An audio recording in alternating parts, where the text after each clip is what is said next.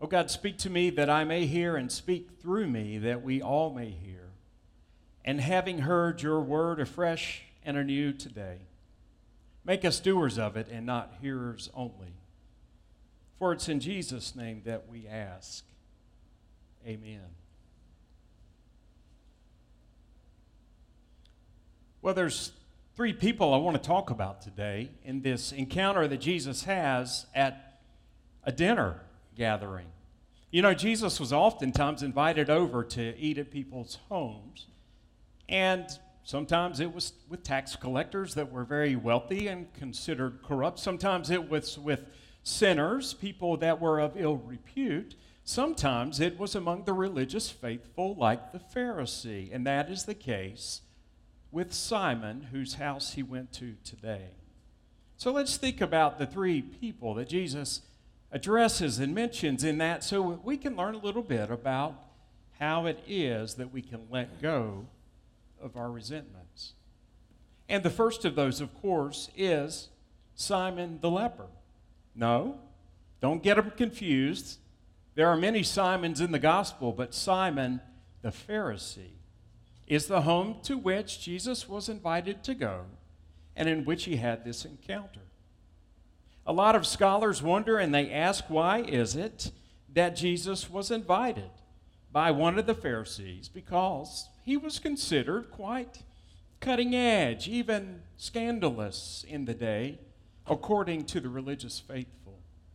The Pharisees were very intent on keeping holy and faithful these laws that they had been given from the Old Testament.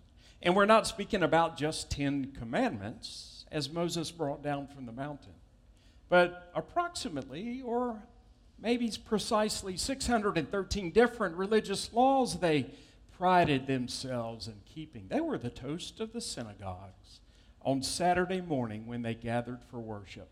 And they paraded their way through their towns and villages, like in Galilee, where this man Simon lived, very proud about their religious accomplishment and faithfulness.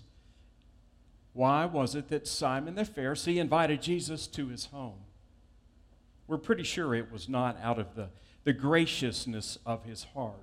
Did you notice that the three things that normally would be done for someone as they were a guest in your home in the Middle Eastern culture 2,000 years ago did not happen by Simon or at his direction? There was no servant there to wash Jesus' feet as would normally be the case. There was no one there to put a spot of of oil upon the head of the guest.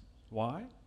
Because they didn't want to stink up the place. It smelled good. It was a, it was a beautiful thing. There was no holy kiss, no kiss of welcome that Simon should have given to Jesus and all the other guests.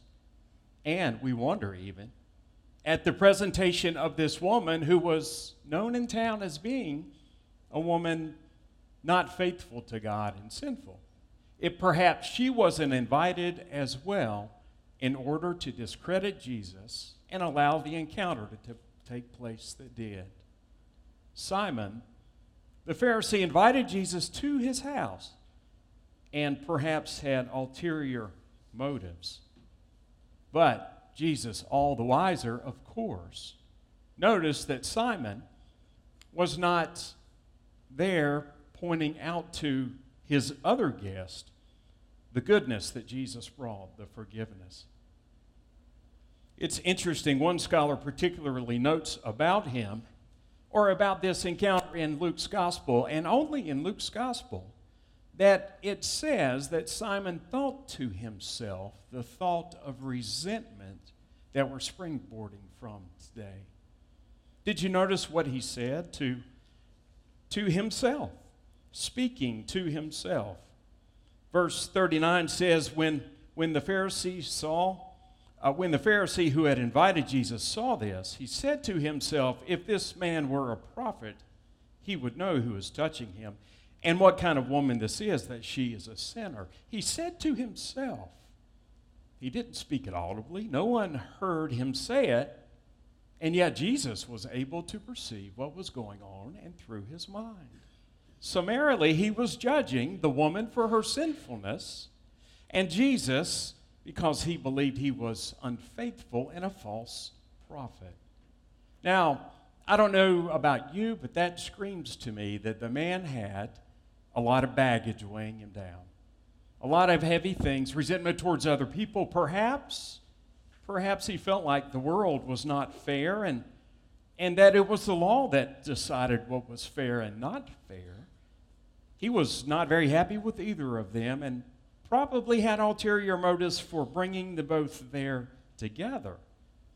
His resentments, that deep seated disregard for someone else for, for maybe unspoken reasons, jaded him to the fact that the Son of God was with him and that the gift of grace had entered his home.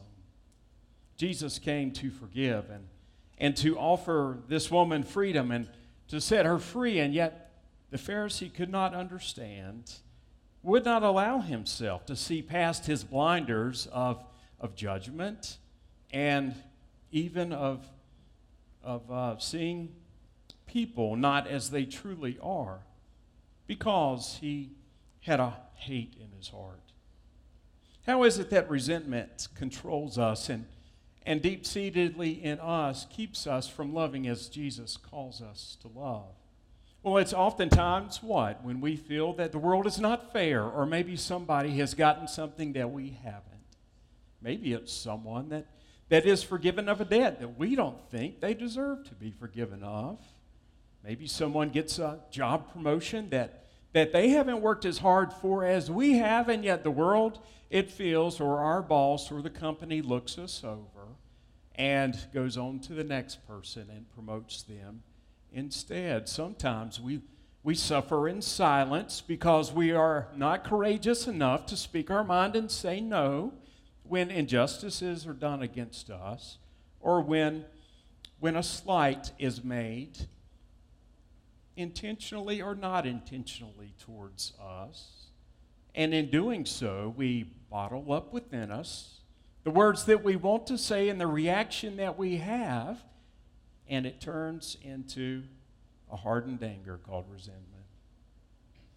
It's, uh, it's difficult to let go of resentment, and it takes God's help. Jesus showed this intentional and powerful capacity, did he not? To forgive and to love in Simon the Pharisee's house in a way that none of us could humanly possibly do. Jesus is a superhero, right? No. Jesus is the Son of God and has the power of God in him and the Spirit of God moving him and driving him. I know there are people in my life that I have to forgive of things that I cannot forgive on my own. Some I can, but some I can't. But Jesus comes to show us that there is a divine strength a capacity, an ability through the Holy Spirit that enables us to show love, mercy, and forgiveness to those that even judge us and to those even that we don't agree with the way in which they live. Right now, we live in a time of great divisiveness. I think most people agree with that. We don't want to speak to people that see things differently than us. Or we harbor resentments because well, they're just not on our team or our side or don't have the same philosophy that we do. Or maybe something way in the past has jaded us towards them. We all need to see a gift of grace that Jesus offers to this, this man, Simon the Pharisee, and to this woman, and realize that we are given that gift of grace and called to go and share it with others. It's a, a drop of fresh water in a otherwise very dry time in which we live. Jesus came and spoke to and taught the Pharisee, the sinful woman, he also addressed and spoke to. Because she is the one that really came and gave to him what it was that anyone that was a decent guest to someone coming for dinner would have done. She did what the holy religious Pharisee man would not do. She showed a gift of, of grace and welcome. She worshiped Jesus. And with great and sincere intent. The tears alone show us that she recognized her sinfulness in light of Jesus' divineness, much like Peter that said in Luke's gospel, uh, Go away from me, for I am an unclean man. And yet she came and she, she poured out perfume upon his feet that was of great expense in that day and age. She did the servant's work, the lowest of the low, by washing his feet. She kissed his feet as a sign of friendship and adoration, a sign of peace. And in all of that, Jesus recognizes her faith and forgives her of her sin. That's refreshing for us all to know that as we go and we worship Christ, and as we are moved to confess our sin before Him, He forgives us and shows us that love, mercy, and forgiveness. But it's also good for us to celebrate and know that that is a gift that Jesus came to bring to all of the world. The woman gave great sacrifice to worship Jesus there at his feet.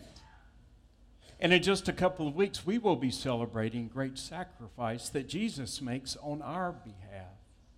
In the lowest of the low roles of going to suffer and to die upon the cross, a, a cruel and horrible death. Why?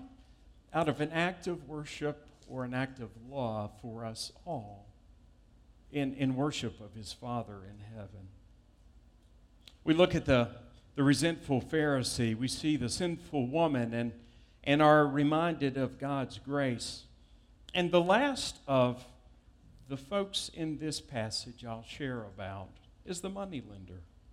Did you catch the passage? That was the parable that Jesus posed to Simon the Pharisee. There's one person that owns a whole lot of money that's unpayable in that day and age. And there's a person that owns a little note and could probably pay it back in, in a year or two. And the money lender forgives them both, all summarily together. Blanket forgiveness of the debt. And which does it mean more to? Jesus asks Simon. And he says, of course, because he's caught up in thinking of the parable, it's, it's the person who cannot ever pay back the debt that is forgiven that will be most grateful. And Jesus says, correct answer, Simon. This woman is the one whose debt is forgivable, and as are yours, but her debt is so great that she has a faith and a freedom that has saved her. The one thing that Simon is missing, despite his religious fervor and his faithfulness to the law and, and even his um, hospitality, a hosting guest in his home, the one thing he is missing is a capacity of faith to trust that God's grace is sufficient for all things. I hope you know that today. I hope that you remember that for yourself, but especially in your treatment of others.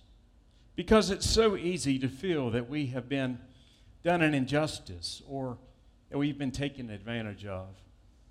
It's easy to fall victim to, to what we feel are slights of us, to feel like sometimes maybe, um, maybe we don't um, matter as much as others in the world. And yet Jesus says differently, doesn't he?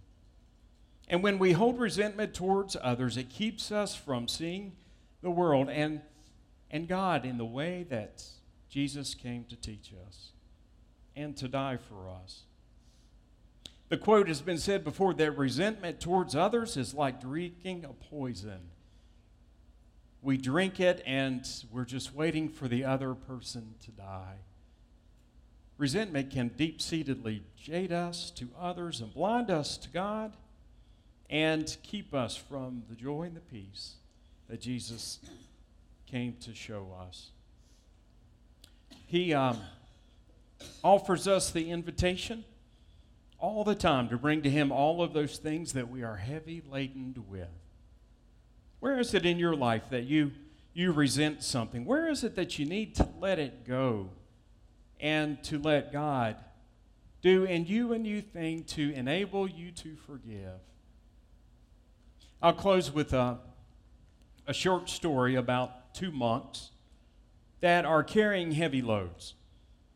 And this is years ago. They were on a long journey walking in Europe through the countryside, going to a, a village to help some monks there bring in their crop uh, at the end of the season.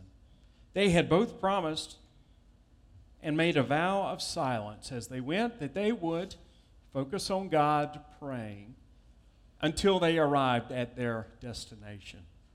And so walked they did until they came to this woman that was stranded on the side of the river that they needed to cross to go to the village where they were going. And the woman, crying herself, unable to get into the water and go across because of the current and because she was older, she looked at them with great sadness. And the first monk broke his vow of silence and said, Ma'am, do you need to get across the river? And she said yes. And he invited the second monk to help him hold their arms together and carry her across and set her down on the other side, which safely uh, they were able to do. They went on their way and continued walking, and a mile or two along the journey, the second monk began to complain. Look at my clothes, how muddy they are from having to carry that woman across the stream. And my back is still hurting from lifting her. I can feel it stiffening up right now. And, and you broke our vow of silence. I may as well tell you how I feel about it now. The first monk continued on their journey silently. And another mile down the road, finally, in great great fashion, the second monk just stopped and sat down in the middle of the path and said, I have had all that I can take, and I cannot go on any more because of what you did back there. And the second monk, trying not to laugh, just smiled and said, My dramatic brother, yes, your back may truly hurt and your clothes may be dirty. But at least I left that woman back at the stream five miles ago, whereas you have been carrying her ever since. And it's a great illustration to show us that the weight of resentment towards others, towards duties that we have, towards people that we may not like, is only hurting us and keeping us from traveling as Christ intends. Who is it that you hold resentment towards today? Or maybe need to examine your heart and ask God to point out to you where it is you need to love and to forgive and to be a person of grace.